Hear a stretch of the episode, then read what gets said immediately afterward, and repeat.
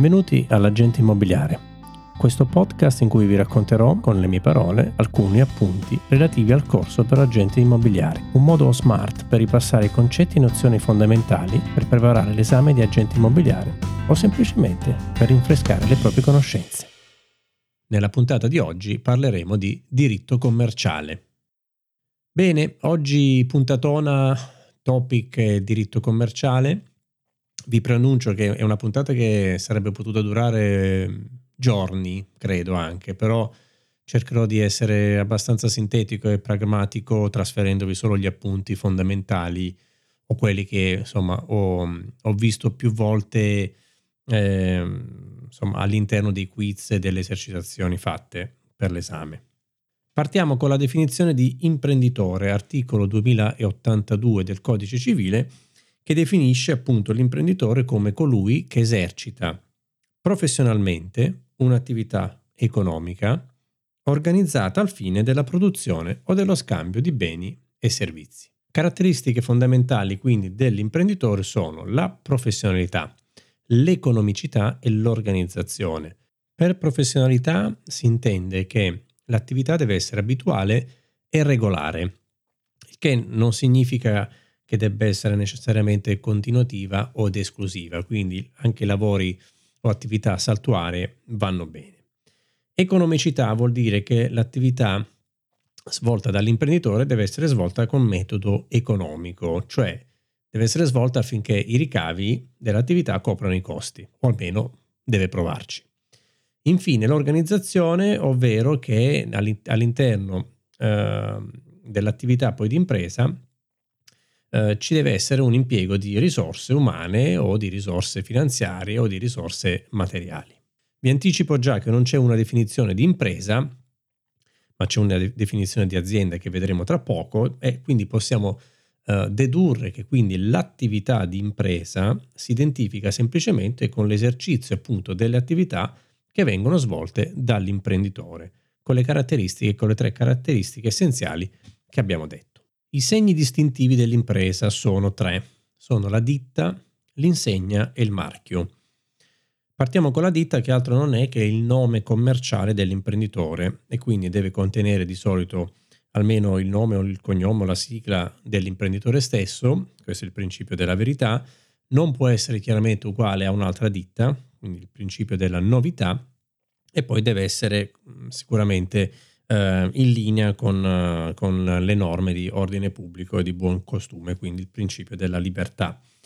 La ditta nelle società di persone viene eh, chiamata denominazione sociale, deve comunque avere un elemento ehm, riferito al nome dell'imprenditore stesso, seguito poi dalla, uh, dal suffisso della uh, delle, della società che viene scelta, della società di persone che viene scelta.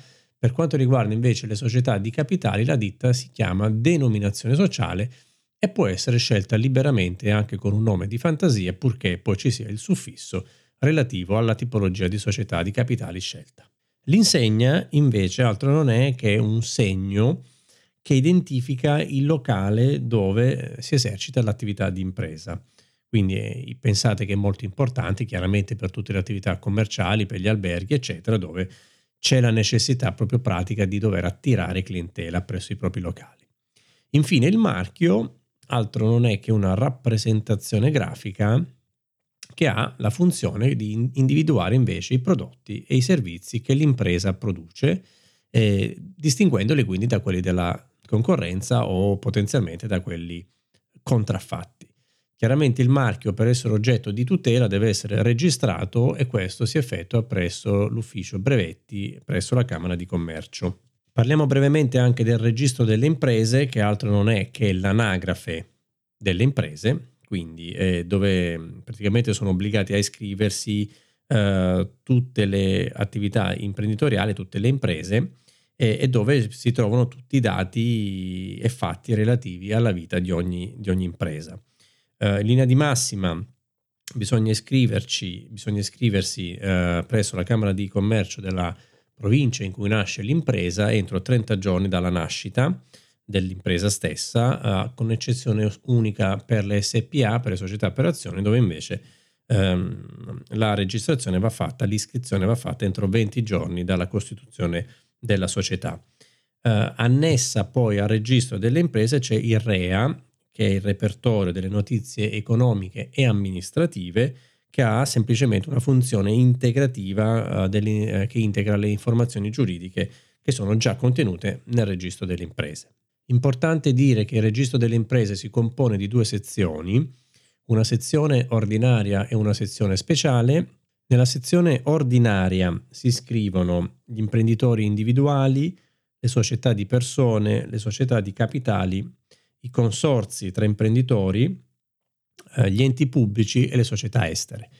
Invece nella sezione speciale si scrivono gli imprenditori agricoli, piccoli imprenditori commerciali, le società semplici, gli imprenditori artigiani, le società tra professionisti e le società di capitali che però intendono pubblicare eh, in lingua diversa, non in italiano, gli atti scritti e depositato presso il registro delle imprese. Altro concetto importante è che la, l'iscrizione nella sezione ordinaria produce gli effetti di pubblicità legale dichiarativa per tutti gli imprenditori iscritti, tranne per le società di capitali, dove invece ehm, l'iscrizione è effetto di pubblicità costitutiva, cioè la società di capitali non esiste se non è iscritta eh, presso il registro delle imprese. Quindi la costituzione della società di capitali avviene solo quando c'è l'iscrizione, non quando viene firmato il contratto o l'atto di costituzione della società di capitali. L'iscrizione della, invece nella sezione speciale invece è solo, eh, ha solo effetti di pubblicità notizia per tutte le imprese qui tranne eh, per le società semplici che mh, mm, svolgono attività agricola e per gli imprenditori agricoli eh, anche se piccoli. Passiamo adesso alla definizione di azienda, articolo 2555. L'azienda quindi altro non è che il complesso di beni organizzati dall'imprenditore per l'esercizio dell'impresa. Quindi attenzione, azienda e impresa non sono assolutamente sinonimi. L'impresa è l'attività economica svolta dall'imprenditore, secondo le, le, gli elementi essenziali che, che abbiamo descritto pochi minuti fa. L'azienda altro non è invece che il mezzo per l'esercizio dell'impresa, quindi è semplicemente il complesso di beni usati dall'imprenditore per l'esercizio dell'attività di impresa. In base all'attività poi economica dell'impresa distinguiamo due macro categorie, l'impresa commerciale e l'impresa agricola.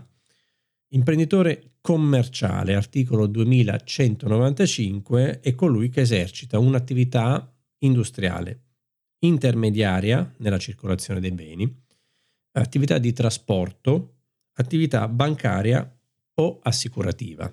Caratteristiche dell'imprenditore commerciale o dell'impresa commerciale è che ha l'obbligo di tenuta delle scritture contabili ed è assoggettabile alle procedure concorsuali, come ad esempio il fallimento. Si iscrive nella sezione ordinaria del registro delle imprese e eh, andando nello specifico le scritture contabili obbligatorie per le imprese commerciali sono il libro giornale e il libro degli inventari. L'imprenditore agricolo invece, articolo 2135, è chi esercita una delle seguenti tre attività, ovvero coltivazione diretta del fondo, silvicoltura o allevamento di animali. Uh, per l'imprenditore agricolo e per l'impresa agricola, quindi al contrario dell'impresa commerciale, non c'è l'obbligo di tenuta delle scritture contabili, non sono assoggettabili alle procedure concorsuali, quindi no, non sono assoggettabili neanche al fallimento e eh, si iscrive nella sezione speciale del registro delle imprese. Altra differenza quindi di imprese, non, questa volta non in base all'attività svolta, ma al, al numero di soggetti imprenditori, no? quindi che si assumono gli obblighi ehm, e si assumono di fatto il rischio di impresa, abbiamo l'impresa individuale e l'impresa collettiva, ovvero le società. Impresa individuale chiaramente è composta da un singolo imprenditore, e, e, quindi c'è solo un imprenditore su cui grava tutto il rischio di impresa, invece nelle società ci sono due o più persone che mediante un contratto conferiscono beni o servizi per l'esercizio in comune di un'attività economica allo scopo di, di dividerne gli utili derivanti da questa attività. Attenzione, società sinonimo di impresa collettiva. L'impresa individuale o l'imprenditore individuale chiaramente è, eh, come unico imprenditore, è illimitatamente responsabile per le obbligazioni sociali e quindi risponde con tutto il suo patrimonio privato, presente e futuro e quindi c'è la cosiddetta responsabilità illimitata. È un unico titolare, eh, può avvalersi di collaboratori sia familiari che esterni e l'unico adempimento da fare è quello di aprire un numero di partita IVA, quindi è abbastanza semplice, forse è la, è la forma chiaramente più semplice per andare via a un'impresa e quindi non ci, non ci sono particolari altri adempimenti per la sua costituzione. Altra categoria molto specifica è l'impresa familiare, eh, articolo 230 bis del codice civile, che altro non è che una ditta individuale in cui però insieme all'imprenditore collaborano in maniera continuativa i suoi familiari, ovvero il coniuge, parenti entro il terzo grado e affini entro il secondo grado. Attenzione, per costituire invece questa, impresa familiare è necessario un atto pubblico, una scrittura privata autenticata. Uh, attenzione anche che i familiari non sono né soci né dipendenti, ma sono dei semplici collaboratori. I familiari collaboratori quindi partecipano agli utili uh, dell'impresa in proporzione alla quantità e alla qualità del lavoro prestato gli utili dell'impresa familiare si dividono 51% in favore dell'imprenditore, 49% in favore dei familiari collaboratori, ma anche in questo caso l'imprenditore rimane comunque l'unico soggetto a cui fa capo il 100% del rischio di impresa e quindi la responsabilità aziendale è solo sua. Per intenderci, in caso di fallimento di impresa familiare fallisce solo ed esclusivamente l'imprenditore e non i, i collaboratori, ovvero i suoi familiari. Ai familiari spettano anche dei diritti che devono essere tutelati quindi dall'imprenditore, che sono il mantenimento, eh, la partecipazione agli utili, chiaramente, e la partecipazione alla gestione dell'impresa, soprattutto quando eh, vanno prese delle decisioni di eh, natura straordinaria, quindi decisioni relative alla gestione straordinaria dell'impresa familiare vengono adottate con la maggioranza di tutti i familiari collaboratori che partecipano all'impresa stessa. Il trasferimento dei diritti di partecipazione e il diritto di prelazione in caso di divisione ereditaria o di trasferimento dell'azienda. Altro tipo di impresa individuale è l'azienda coniugale. In questo caso specifico l'azienda viene eh, gestita in egual misura dai coniugi. I coniugi devono essere in regime eh, patrimoniale di eh, comunione legale, chiaramente. Eh, deve essere, non deve essere eh, costituita per atto pubblico e eh, entrambi i, i, coniugi chiaramente partecipano agli utili fino a un importo massimo del 50%. Quindi è proprio una società con due soci, i soci sono i due coniugi in regime di comunione legale e sono divisi 50-50 gli utili e la gestione della, dell'azienda. Uh, attenzione, i creditori dell'impresa in questo caso possono rivalersi chiaramente su tutti i beni della comunione anche se sono estranei all'azienda e, ehm, e anche sul patrimonio personale di ciascun coniuge. Definizione invece di piccolo imprenditore, articolo 2083, eh, l'articolo definisce piccoli imprenditori i coltivatori diretti del fondo, gli artigiani, i piccoli commercianti e coloro che svolgono un'attività professionale organizzata prevalentemente con il lavoro proprio o dei componenti della propria famiglia. Quindi il piccolo imprenditore è diverso dall'imprenditore perché eh, appunto il piccolo imprenditore si ehm, caratterizza dal fatto che l'attività viene svolta in proprio direttamente o al massimo con l'aiuto dei propri familiari, la prevalenza del lavoro del titolare o dei suoi familiari rispetto al lavoro dei dipendenti terzi o del capitale investito dell'impresa è notevole e, e questi i piccoli imprenditori sono naturalmente obbligati anche all'iscrizione nel registro delle imprese. L'impresa artigiana invece è sia l'imprenditore artigiano è una fattispecie che si realizza quando eh, l'imprenditore esercita personalmente professionalmente e in qualità di titolare l'impresa artigiana. Anche qui importante, il, il, fattore importante è che l'imprenditore svolge in, maniera prevalente eh, il proprio lavoro nel processo produttivo. Quindi è un processo che si presuppone manuale e dove la manualità e quindi eh, gli skills dell'imprenditore sono prevalenti rispetto anche ai capitali investiti. Eh, gli imprenditori artigiani devono eh, iscriversi presso l'albo provinciale delle imprese artigiane e hanno comunque l'obbligo di iscrizione nella sezione speciale del registro delle imprese. Finito il mondo delle imprese, passiamo al mondo delle società. Le società, innanzitutto, la differenza eh, si basa sul fatto che ci sono due o più persone che stipulano di fatto un contratto, conferiscono beni e servizi per l'esercizio appunto in comune di un'attività economica allo scopo di poi dividerne gli eventuali utili. Quindi a differenza delle imprese, qui abbiamo una pluralità di persone, di soci, di imprenditori che si uniscono attraverso un contratto conferiscono dei beni o dei servizi in questa appena costituita, in questa costituenda società, per l'esercizio di un'attività economica comune con la finalità di dividerne gli utili. Quindi caratteristiche del contratto di società abbiamo detto pluralità di soci, quindi due o più parti, con l'unica eccezione delle SRL o delle SPA con un unico socio. Conferimento di beni e, servizi, quindi l'apporto di ciascun socio può essere in denaro o con beni in natura, con l'apporto anche di crediti. Lo scopo di lucro, quindi chiaramente lo scopo è quello di, di, di, di andare a dividere gli eventuali utili generati dall'attività gestita e quindi si differenziano abbastanza no, dalla, dalla struttura base con cui nascono invece le imprese con la figura cardine dell'unico imprenditore totalmente responsabile del rischio di impresa. Le società si dividono in due macro categorie, società di persone e società di capitali. Adesso andremo nel dettaglio abbastanza, spero di essere abbastanza conciso di tutte le varie tipologie, comunque ve le nomino.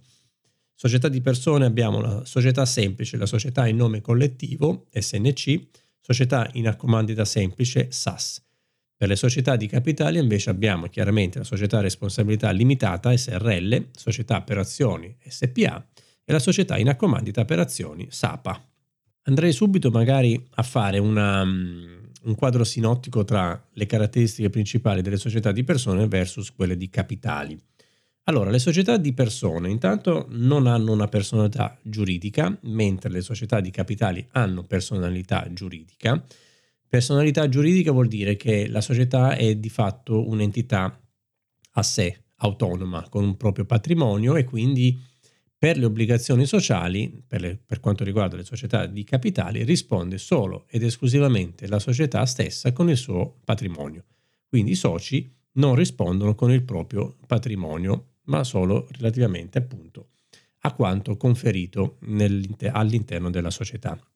Quindi società nella società di capitali, con l'unica eccezione della SAPA, dei soci accomandatari della SAPA, tutti i soci delle società di capitali sono sempre a responsabilità limitata in quanto risponde la società grazie alla personalità giuridica per le obbligazioni sociali. Uh, per quanto riguarda invece le società di persone, invece tutti i soci, con l'unica eccezione anche qui nella SAS per i, per i soci invece accomandanti, eh, tutti i soci rispondono solidalmente e illimitatamente per le obbligazioni societarie in quanto eh, le società di persone non hanno personalità giuridica.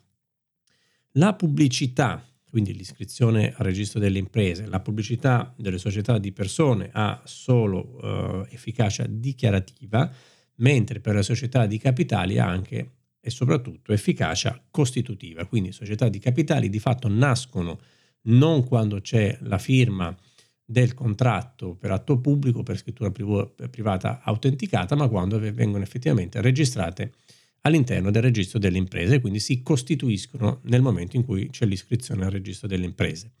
Attenzione, 30 giorni è il tempo per l'iscrizione al registro delle eh, imprese per tutte le società, tranne per l'SPA che è di 20 giorni dalla Costituzione. Uh, la responsabilità, l'abbiamo detta, limitata per tutti i soci delle società di capitali, illimitata per tutti i soci uh, delle società di persone con le eccezioni delle, della SAS e della SAPA, soci accomandanti e soci accomandatari. E, um, altra cosa fondamentale nelle società di persone, quello che conta sono i soci, sono le, sono le persone, effettivamente gli imprenditori o l'imprenditore, la, le persone che hanno delle capacità uniche e particolari per appunto svolgere l'attività di impresa. Ciò che conta invece nelle società di capitali sono, sono i mezzi, quindi sono effettivamente i capitali che i soci riescono a uh, iniettare all'interno della società stessa. Come nasce una società di, per, di persona attraverso contratto, ma può nascere anche di fatto? Uh, per le società semplici, ad esempio, non c'è neanche l'obbligo di forma scritta, ma può nascere anche una società semplice anche in forma verbale, in forma orale. Per quanto riguarda invece la nascita delle società di capitali, necessariamente con atto costitutivo pubblico e non esistono delle società di fatto. Le società di persone sono delle società chiuse, quindi non può essere di fatto modificato il gruppo dei soci senza il consenso di tutti gli altri soci. Società di capitali invece eh, sono società aperte, se pensate alle società per azioni si possono comprare e vendere azioni della società istantaneamente, quindi anche la compagine societaria cambia e varia diciamo in modo molto, molto libero. Infine l'amministrazione e il controllo nella società di persone, di persone spetta a tutti i soci che sono illimitatamente e solidalmente responsabili, eh, anche se nell'atto costitutivo poi si può decidere di affidare l'amministrazione magari solo a uno, in, questo caso avremo l'amministratore unico o, o a più soci, ehm, mentre l'amministrazione e il controllo nelle società di capitali eh, si ha attraverso i soci che esprimono i loro diritti, quindi che esercitano i loro diritti attraverso l'assemblea dei soci. La, l'amministrazione e il controllo avviene da parte degli amministratori che in questo caso non necessariamente sono soci, quindi pensiamo a un amministratore unico, a un consiglio di amministrazione di una società di capitali che assolutamente può avere al suo interno anche delle personalità, dei soggetti che non sono soci della società che amministrano. Entriamo adesso nel dettaglio delle singole società, cercherò di essere conciso. Partiamo dalle società di persone, società semplice che è la forma appunto più elementare di società e può essere destinata solo ed esclusivamente all'esercizio di un'attività agricola, quindi non commerciale. La responsabilità dei soci è chiaramente solidale e illimitata in quanto eh, non c'è personalità giuridica, c'è un'autonomia patrimoniale imperfetta. Attenzione, particolarità della società semplice che il creditore particolare del socio finché dura la società eh, può far valere i suoi diritti es- esclusivamente sugli utili spettanti al debitore o l'eventuale quota spettante al, a, al diciamo, debitore nel caso di liquidazione della società. Se però gli altri beni del debitore sono insufficienti a soddisfare i crediti, eh, nella società semplice il creditore può chiedere la liquidazione della quota del socio e questa deve essere fatta eh, entro tre mesi dalla domanda di liquidazione. Abbiamo detto che nella società semplice il contratto sociale, non, per il contratto sociale non è richiesta una forma specifica e quindi vale anche la forma, la, la forma orale che è ammessa ehm, con il consenso di tutti i soci. I conferimenti possono essere dei beni, possono essere beni, denaro o crediti e quindi si presume che, quindi, che i soci siano obbligati a conferire in parti uguali quanto necessario per il raggiungimento appunto dello scopo societario l'amministrazione può essere eh, soggetta ad amministrazione eh, congiunta o disgiunta. Diciamo che l'amministrazione disgiuntiva è quella di default, quindi è la regola base se non previsto diversamente, dove praticamente ogni socio può compiere, è in grado di compiere atti di amministrazione senza la necessità di ottenere il previo consenso degli altri soci. In caso invece di amministrazione congiuntiva che deve essere espressamente definita nello statuto, è necessario invece il consenso di tutti i soci amministratori per il compimento delle operazioni sociali. Può essere anche eh, deciso di nominare un socio amministratore, in questo caso avremo la figura dell'amministratore unico ehm, e quindi viene assegnato questo potere solo ad un unico socio. Come si scioglie la società semplice? Mm, questo vale un po' per tutti, ve lo anticipo, quindi decorso il termine, se l'oggetto sociale è stato conseguito o se l'oggetto sociale diventa impossibile, se c'è la volontà di tutti i soci e quando viene a mancare la pluralità dei soci e dentro, e dentro sei mesi eh, questa non viene ricostruita.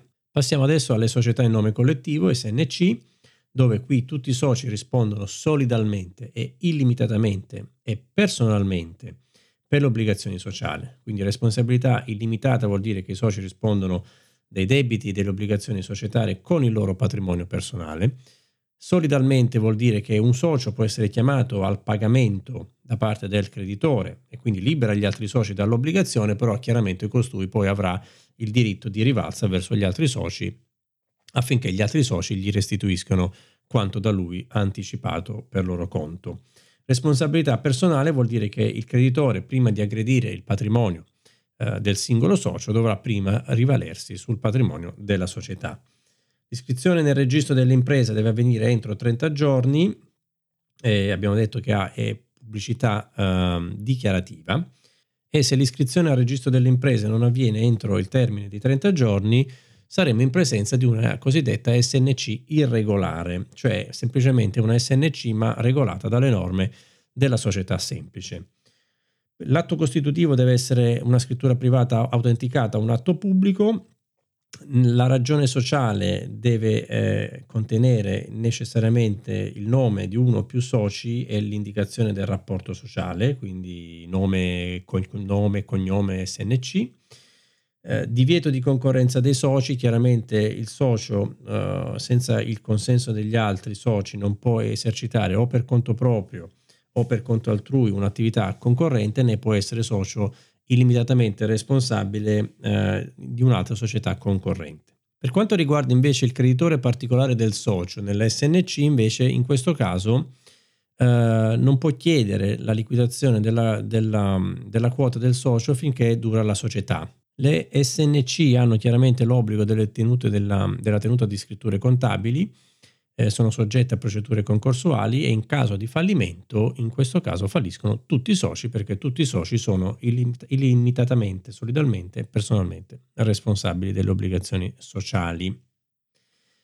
Lo scioglimento, casi di scioglimento della società nome collettivo, come abbiamo detto, sempre, i, i primi tre sono sempre uguali, decorso il termine, conseguimento dell'oggetto sociale o impossibilità dello stesso, volontà di tutti i soci, quando viene a mancare la pluralità dei soci e quando c'è una dichiarazione di fallimento. Società in accomandita semplice o SAS. Questa di solito è quella un po' più tricky perché ha due tipologie di soci, soci accomandanti e soci accomandatari.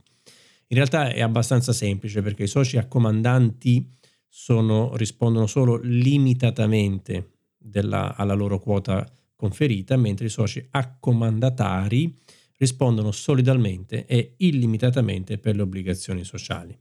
Quindi di fatto i soci accomandatari sono i soci operativi, i soci imprenditori, i soci che si occupano della gestione e quindi che hanno l'amministrazione di fatto della società.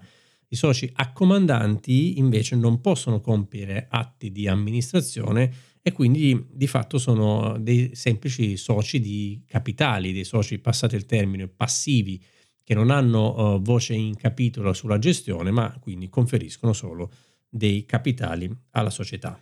Specificità, anche qui l'iscrizione al registro delle imprese deve essere effettuata entro 30 giorni, l'atto costitutivo è sempre scrittura privata autenticata o atto pubblico, la ragione sociale deve contenere almeno uno dei nomi, cognomi dei soci accomandatari, quindi degli amministratori, più il suffisso SAS.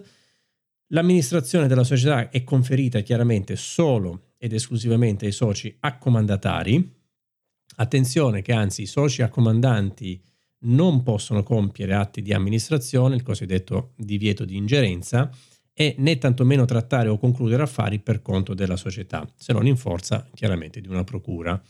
Uh, se il socio accomandante invece compie degli atti uh, di amministrazione, chiaramente questo socio accomandante assume la, rospi- la, responsabilità illimitata e solidale per le obbligazioni societarie, so- societarie, non assume comunque il titolo di socio accomandatario e anzi può essere addirittura escluso dalla società.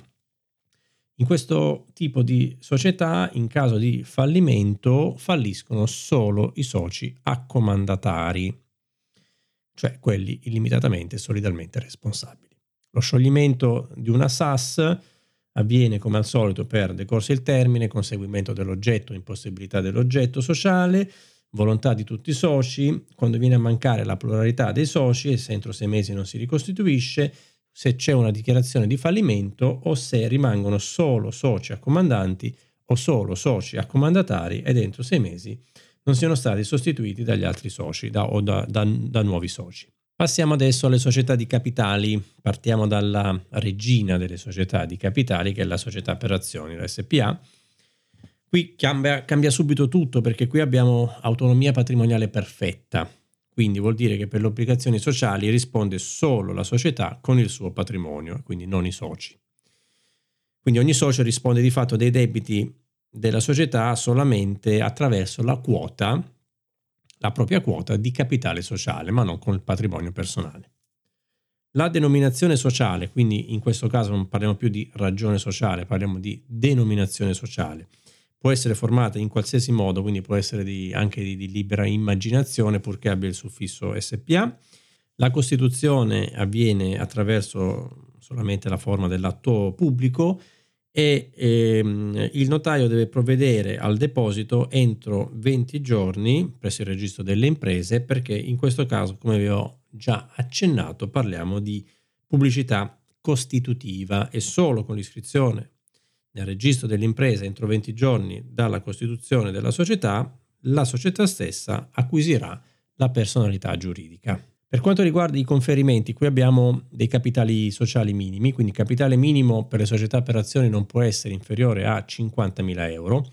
All'atto della Costituzione deve essere versato in banca almeno il 25% dei conferimenti in denaro e possono essere conferiti oltre al denaro anche beni in natura, crediti non possono essere invece conferiti, conferite le prestazioni di opere o di servizi da parte dei soci. Caratteristica principale di questa società, poi vedremo la differenza con la SRL, è che chiaramente qui le quote di partecipazione sono rappresentate da azioni, azioni cioè da titoli di credito. Ogni azione eh, attribuisce un solo voto, quindi non, non, non possono esistere azioni con eh, cosiddette voto plurimo, eh, e poi ci sono anche delle diverse categorie di azioni, ci sono anche delle categorie di azioni che ah, non hanno il diritto di voto, ma sono delle categorie molto particolari e queste chiaramente devono essere inferiori al 50% del capitale sociale, proprio perché ci vuole una maggioranza, eh, quindi ci vuole almeno il 51% delle azioni deve essere con diritto di voto. Quindi nell'SPA comanda chi ha più azioni, quindi per maggioranza. L'amministrazione dell'SPA eh, rappresenta di fatto il potere esecutivo e di gestione dell'impresa. Gli amministratori sono nominati dall'assemblea dei soci per un periodo di tre esercizi.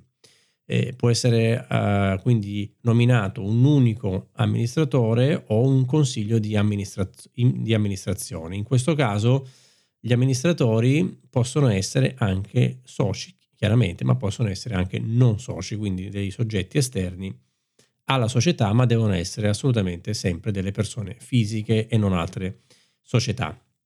Gli amministratori dell'SPA hanno la rappresentanza della società e eh, appunto di solito in caso di consiglio di amministrazione questa di solito spetta al presidente del consiglio di amministrazione o al consigliere delegato.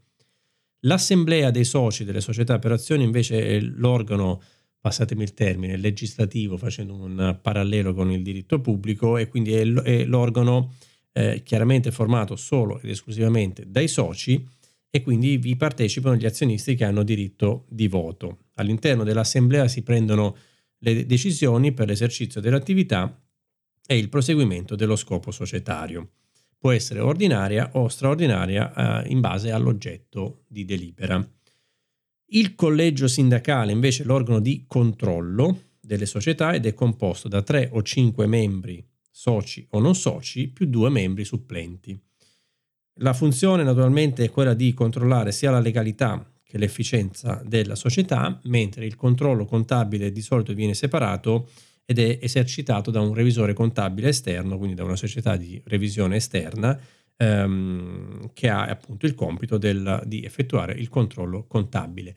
In estrema sintesi, cosa abbastanza utile, e di nuovo facendo un parallelo con il diritto pubblico su come funzionano gli organi dello Stato, possiamo dire quindi che il potere esecutivo è, nelle, nelle, nelle società per azioni è esercitato dall'amministratore unico, dal consiglio di amministrazione, il um, potere legislativo dall'assemblea dei soci, chi prende le decisioni, e il collegio sindacale invece è il potere di controllo. Infine, come si scioglie la società per azione? Sempre decorso il termine, con il conseguimento dell'oggetto sociale o l'impossibilità dello stesso, l'impossibilità di funzionamento o continuata inattività dell'assemblea, questa è una cosa specifica, riduzione del capitale sociale al di sotto dei minimi richiesti e eh, delibera dell'assemblea per uno scioglimento anticipato, oppure chiaramente altre cause previste specificamente dallo statuto. Passiamo adesso alla società a responsabilità limitata, SRL. Qui per le obbligazioni sociali in termini di responsabilità risponde soltanto, anche in questo caso, la società col suo patrimonio, quindi anche nell'SRL c'è autonomia patrimoniale perfetta e quindi ogni socio risponde dei debiti della società solamente ed esclusivamente con la quota di capitale sociale versata. La denominazione sociale deve essere formata può essere formata in maniera libera, anche qui deve avere solo il suffisso SRL, si costituisce per atto pubblico, anche qui la pubblicità è costitutiva e si ottiene con registro, con l'iscrizione nel registro delle imprese entro 30 giorni dalla costituzione per atto pubblico.